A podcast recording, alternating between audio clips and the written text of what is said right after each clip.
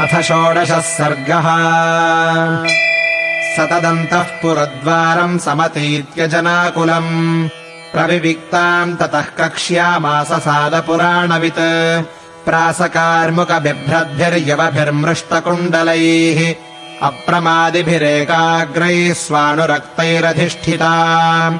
तत्र काषायिणो वृद्धान् वेत्रपाणीन् स्वलङ्कृतान् ददर्शविष्ठितान् द्वारिस्त्र्यध्यक्षान् सुसमाहितान्। ते समीक्ष्य समायान्तम् रामप्रियचिकीर्षवः। सहसोत्पतिताः सर्वे ह्यासनेभ्यः ससम्भ्रमाः। तानुवाच विनीतात्मा सूतपुत्रः प्रदक्षिणः। क्षिप्रमाख्यात रामाय सुमन्त्रोद्वारि तिष्ठति। ते राममुपसङ्गम्य भर्तुः प्रियचिकीर्षवः सह भार्याय रामाय क्षिप्रमेवाच चक्षिरे। प्रतिवेदितमाज्ञाय सूतमभ्यन्तरम् पितुः।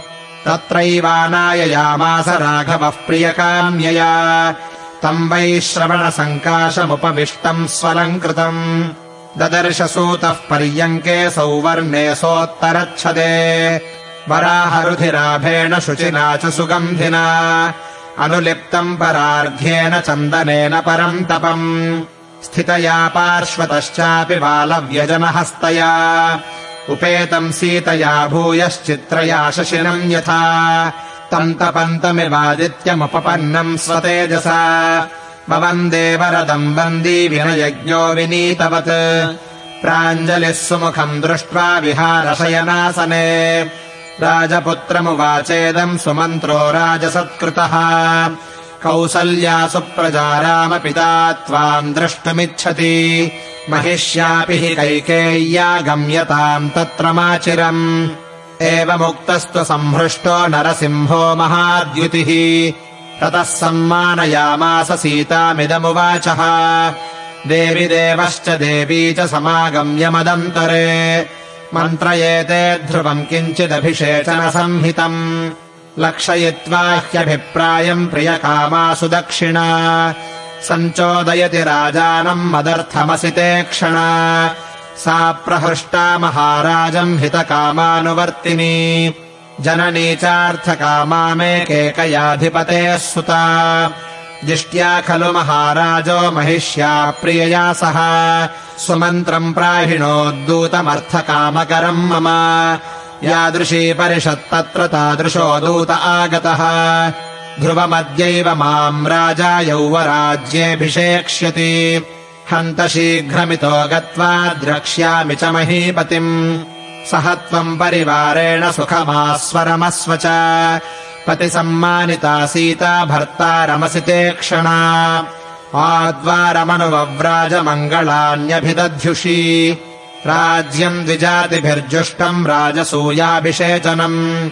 कर्तुमर्हति ते राजा वासवस्येव लोककृत्। दीक्षितम् व्रतसम्पन्नम् वराजिनधरम् शुचिम्। कुरङ्गशृङ्गपाणिम् च पश्यन्ती त्वाम् भजाम्यहम् पूर्वाम् दिशम् वज्रधरो दक्षिणाम् पातु ते यमः। वरुणः पश्चिमामाशाम् धनेशस्तूत्तराम् दिशम्। अथ सीतामनुज्ञाप्य कृतकौतुकमङ्गलः। निश्चक्रामसुमन्त्रेण सह रामो निवेशनात्। पर्वतादिव निष्कर्म्य सिंहो गिरिगुहाशयः। लक्ष्मणम् द्वारिसोपश्यत् प्रह्वाञ्जलिपुटम् स्थितम् अथ मध्यमकक्ष्यायाम् समागच्छत् सुहृज्जनैः। सर्वानर्थिनो दृष्ट्वा समेत्यप्रतिनन्द्य च। ततः पावकसङ्काशमारुरोहरथोत्तमम्।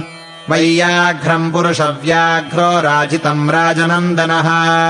मेघनादमसम्बाधम् मणिहेम विभूषितम् मुष्णन्तमिव चक्षूंषि प्रभया मेरुवर्चसम् करेणु शिशुकल्पैश्च युक्तम् परमवाजिभिः। हरियुक्तम् सहस्राक्षो रथमिन्द्र इवाशुगम् प्रययौ तूर्णमास्थाय राघवोज्ज्वलितश्रिया। सपर्जन्य इवाकाशे स्वनबानभिनादयन्। निकेतान्निर्ययौ श्रीमान् महाभ्रादिव चन्द्रमाः चित्रचामरपाणिस्तु लक्ष्मणो राघवानुजः जुगो बभ्रातरम् भ्राता रथमास्थाय पृष्ठतः। ततो शब्दस्तु मुलः समजायत। तस्य निष्क्रममाणस्य जनौघस्य समन्ततः। ततो हयवरा मुख्या नागाश्च गिरिसन्निभाः। अनुजग्मुस्तथा रामम् शतशोथसहस्रशः।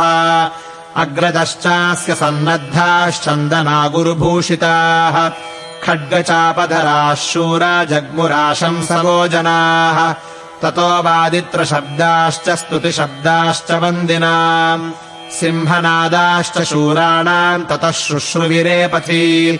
हर्म्यवातायनस्थाभिर्भूषिताभिः समन्ततः। कीर्यमाणः सुपुष्पौघैर्ययौ स्त्रीभिररिन्दमः। रामम् सर्वानवद्याङ्ग्यो रामपिप्रीषया ततः वचोभिरग्रैर्हर्म्यस्थाः क्षितिस्थाश्च ववन्दिरे। नूनम् नन्दति ते माता कौसल्या मातृनन्दन। पश्यन्ति सिद्धयात्रम् त्वाम् पित्र्यम् राज्यमुपस्थितम्। सर्वसीमन्तिनीभ्यश्च सीताम् सीमन्तिनीम् वराम्। अमन्यन्त हिता नार्यो रामस्य हृदयप्रिया।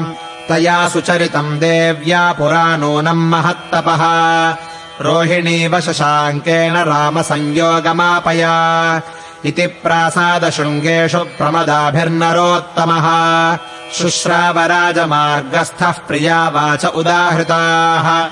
स राघवस्तत्र तदा प्रलापाञ्शुश्रावलोकस्य समागतस्य।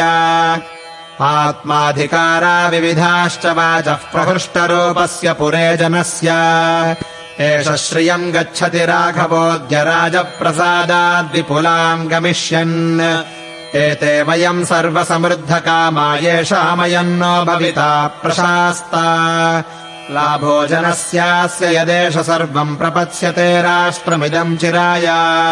न ह्यप्रियम् किञ्चन जातु कश्चित् पश्येन्न दुःखम् मनुजाधिपेऽस्मिन् सघोषवद्भिश्च हयैः स नागैः पुरःसरैः स्वस्तिकसूतमागधैः महीयमानः प्रवरैश्च वादकैराभिष्टुतो वैश्रवणो यथा ययौ करेणुमातङ्गरथाश्वसङ्कुलम् महाजनौघैः परिपूर्णचत्वरम्। प्रभूतरत्नम् बहुपुण्यसञ्चयम् ददर्श रामो विमलम् महापथम् इत्यार्षे श्रीमद् रामायणे वाल्मीकीये आदिकाव्ये अयोध्याकाण्डे षोडशः सर्गः